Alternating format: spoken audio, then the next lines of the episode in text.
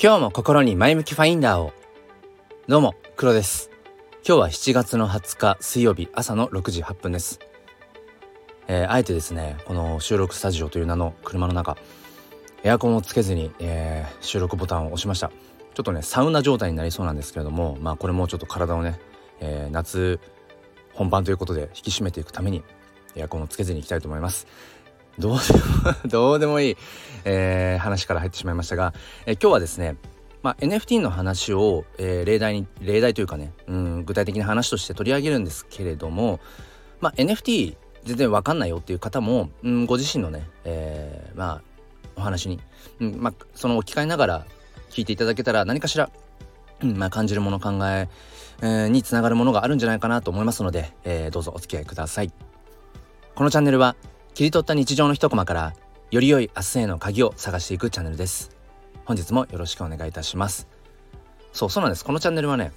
あの日常の一コマそれをね、えー、そこからより良い明日への鍵を探していくチャンネルなので別に僕はその NFT とは何ぞやとか今 Web3 ではこんなことが起きていて、うん、NFT って面白いんですよっていうことを伝えたいチャンネルではないんですよ。うん、ちょっと語弊があるかもしれないけどもちろんそれも今伝えたいんだけれども僕がこうして毎日、えー、音声をね発信してるのは何かっていうと今僕自身が何に夢中になっていて、うん、どんなところにワクワクしているのかっていうことを自分のために言語化しているだけなんです。だから、うん、その時その時によって今は NFT の話をしているかもしれないけれども1年後には全然 NFT の話ではなくて釣りの話をしているかもしれないしわかんないですよ。なんで釣りが出てきたんだろう。多分あのー、あれですね。ここ最近よく海に行っていてえっ、ー、とこの前もサップっていうスタンドアップパドルをやっていたりとかした時に釣りをしている人がいたからでしょうね。僕自身は全然釣りには興味がないです。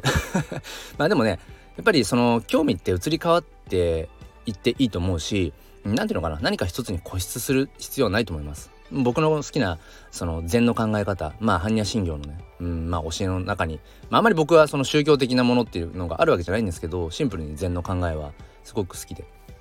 まあ、その執着を解き執着から解き放たれようよっていう考えがすごく好きなんですね。まあいいやその話は。ということで、えー、と本題に入っていきたいと思います。えっ、ー、と今日の本題としては、うん、こう early な行動要はあんまりこう悩んでってる時間とか考えすぎる時間って僕やっぱ無駄だなと思っていてだったらもうどんどん動いちゃえっていうそういうタイプなんですね。まあ、そういうタイプに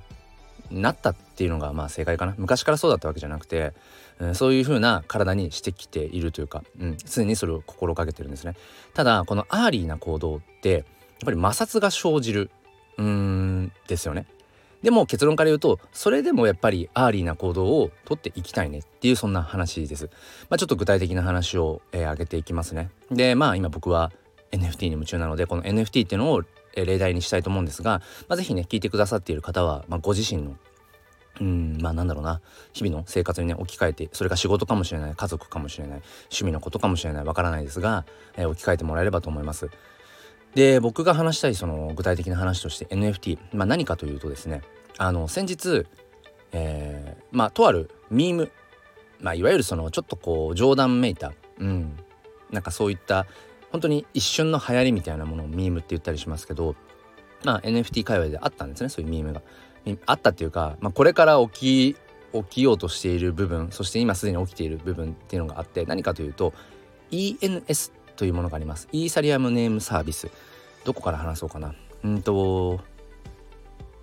NFT を買うためには所有するためにはメタマスクというあのバーチャルのお財布が必要なんですね。まあ、仮想通貨ウォレットって呼ばれるものですね。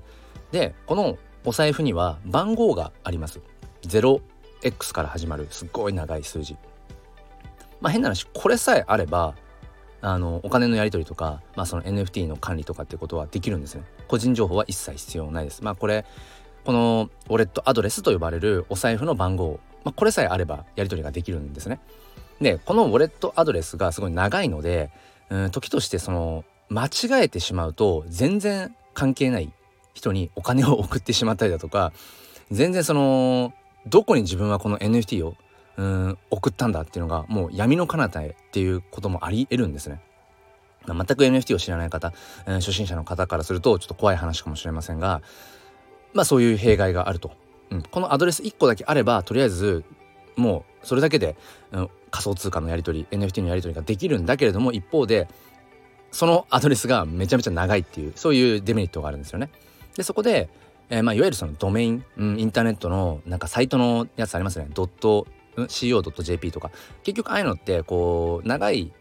えー、IP アドレスが簡略化されているわけですよね。うん、短くこう省略したものを、うん、違ったその表示名に変えることによって入力とかあとはこの認識がしやすくなっていると。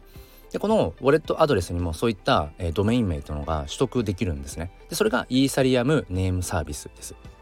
うん、で、えっとまあ、これをどういうふうに取得するかというとまあこれは世界に一つしかやっぱりこう付与されないアドレスなのでうんなんとかかんとかドットイーサイーサっていうのは ETH ねドット ETH の前の〇〇の部分を、まあ、カスタマイズできるんです。でこの〇〇がえーと、何文字かによって値段が変わるんですね。でこのイーサリアムネームサービスっていうのはあのー、まあ要は月額まあ月額っていうか年契約というか、まあ、契約なんです。うん、だから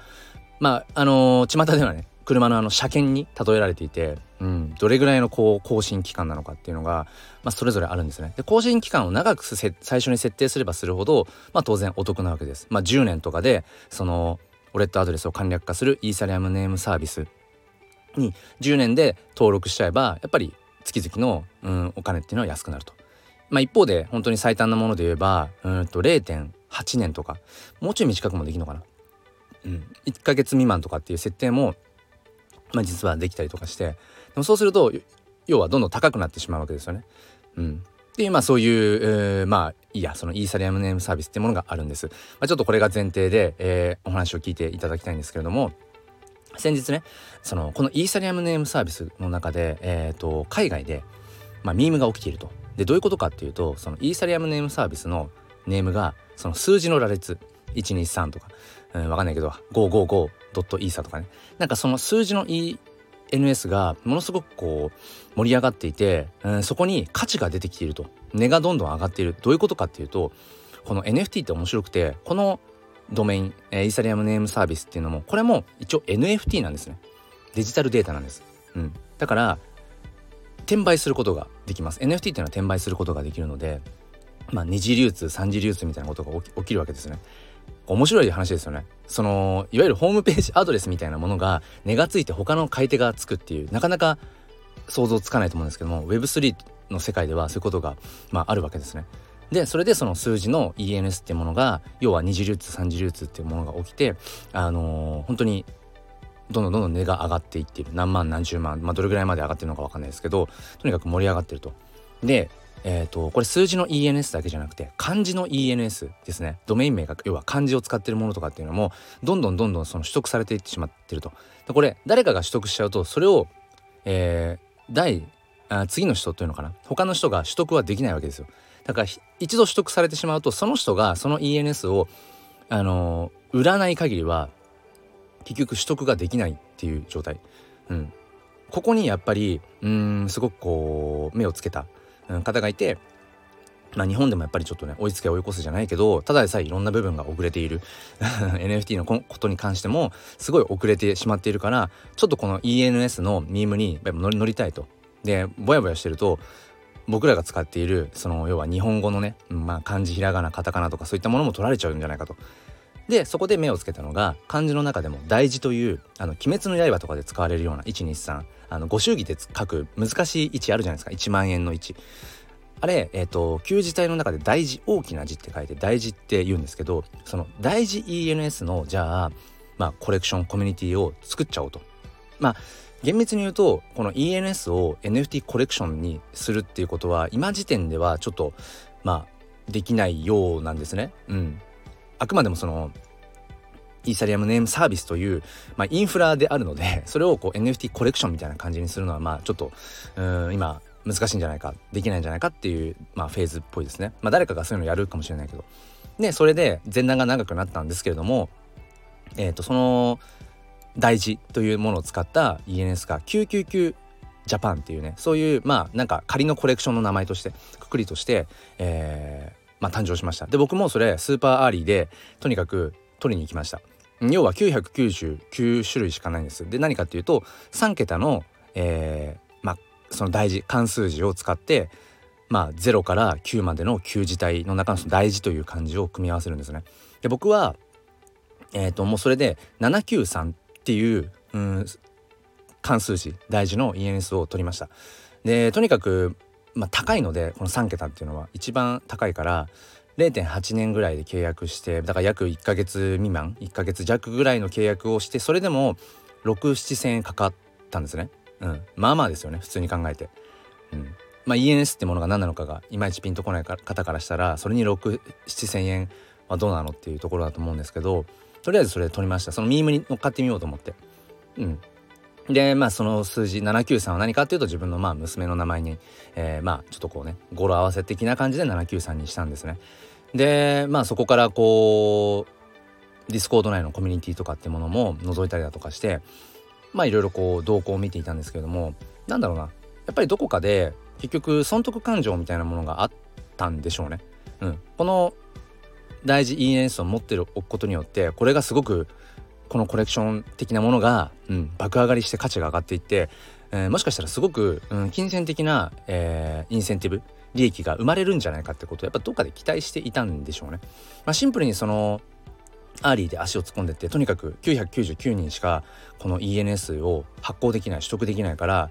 うん、もうとにかく発行しちゃえっていう感じでやったけれども面白そうだからと思ってやったけれどなんかちょっと自分の思っていたような感じのコミュニティの盛り上がりじゃないっていうかなんだろうな。コミュニティ内でもなんかみんなうーんやっぱり儲けることうーんが大半の話でもちろんそうじゃない楽しみ方とかの議論もされてるんだけどなんかどうもちょっとこうそうですね。うーんいまいちピンときていなかったところがあってでふとねこれじゃあ自分の取得した793っていう ENS を、まあ、転売してみようかなと思ってマーケットプレイスの、えー、オープンシーンに、えーと出してみたんですね。0.03イーサで。まあだから自分が契約したお金と同じぐらいの値段で、まあ、出したんですだからそれが売れたらまあ正直そのプラマイゼロでまあ楽しかったねだけでプラマイゼロのうんお金になるからまあ試しにと思って転売してみたら売れちゃったんですね。売れちゃったの。で今抱いてる感情としてはちょっと後悔してるってとこですね。ちょっと後悔してる。っていうのもうんまあまあこの793っていう要は大事漢字の793まあ見た目的にもそして意味的にもね娘の名前の頃だから、まあ、結構気に入ってちゃ気に入っていたといえば気に入っていたんですよね。うん、だからまあ売れるかどうか分かんないなぐらいな感覚であのー、だ売りに出したら買われたっていうところで確かに金銭的にはプラマイゼロだから損得感情で言えば損はしていないんだけれどもうん。でも何でしょうね。何かこう損得感情だけではない何かが今自分の中でしこりとなって残っていてうんこれは手放さなかった方がいいのだろうかって今感じています。うん。これが結局今日の本、ね、タイトルでもありましたけど、まあ、 early でめっちゃこうもう本当に悩むよりも動け、えー、もう走りながら考えろみたいな感じで行動しているとこういったなんかこう、うんまあ、後悔の念というかなんだろうなあミスったかもみたいなことも生じてしまうっていう。でもそれでもやっぱり early で early で、うん、動いていく方がまあ本当に人生一度きりで本当にあっという間に多分終わっちゃうと思うのでねこの人生。まあだからこれからも、うん、 early early で動いていこうと思ってます。もちろんその early で動くことによってまあ損得勘定だけじゃないけどやっぱり素早く行動してしたからこそ見れる景色うん得られるなんかこうまあ金銭的なインセンティブもそうだしうん、感情的な高揚っていうものもあるのでだからその辺りは引き続き early で行動していきたいなと思っています。ただやっぱり793の、えー、大事 ENS うんまあ今からまたそれをね取り戻そうとすれば誰がねそれを買ったのかっていうこともブロックチェーン上に刻まれていて、えー、その方が割と身近な方だったっていうことも分かっているのでまあツイッターでメンション、まあ、もしくは DM 飛ばしてすみませんやっぱりちょっとえー、それを それのオーナーというか、えー、もう一度ちょっとそれをねうん手放してしまったけれどもっていう風な感じでまあもう一回ちょっとそれを僕に言ってくれませんか言ってくれませんかみたいな感じでまあ直談判するのも選択肢としてあるのでまあまあまあまあうんこれも考えずに動くのかどうかちょっと今時点では分かんないですけれどもうん。ちょっとやっぱり名残惜しいところがありますね。ただねやっぱり最後の最後でこの話をしますがこの ENS って結局一回その買ってその所有しとけばそれで終わりじゃなくて結局ね ENS って更新のお金がかかり続けるんですよ。で3桁の ENS だからえっと年契約でやっても、まあ、6万円とか、うん、かかるんですよね。だからお金がかかり続けてしまう ENS なのでうん仮にこのね大事 ENS がどんどんどんどん盛り上がっていったとして価格がどんどん高騰していったとしてもなんだろうな。そもそもこの793っていう娘の名前の語呂合わせっていうそこの何て言うのかな。エモさっていうかそれがあるから結局値が上がっていっても手放したくなくなっちゃうんじゃないかなとか。うん。で一方でそのインセンティブ儲かるかどうかだけで考えていくとやっぱりつまんないなって思っちゃうからなんかこの辺がね今ちょっと自分の中で、えー、エモーショナルな部分とロジカルな部分となんかこう絡み合ってるのでまあ一旦、えー、置いておきたいと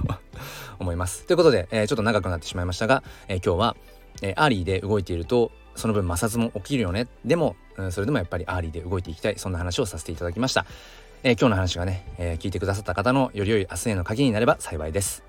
それでは今日も良い一日を。ではまた。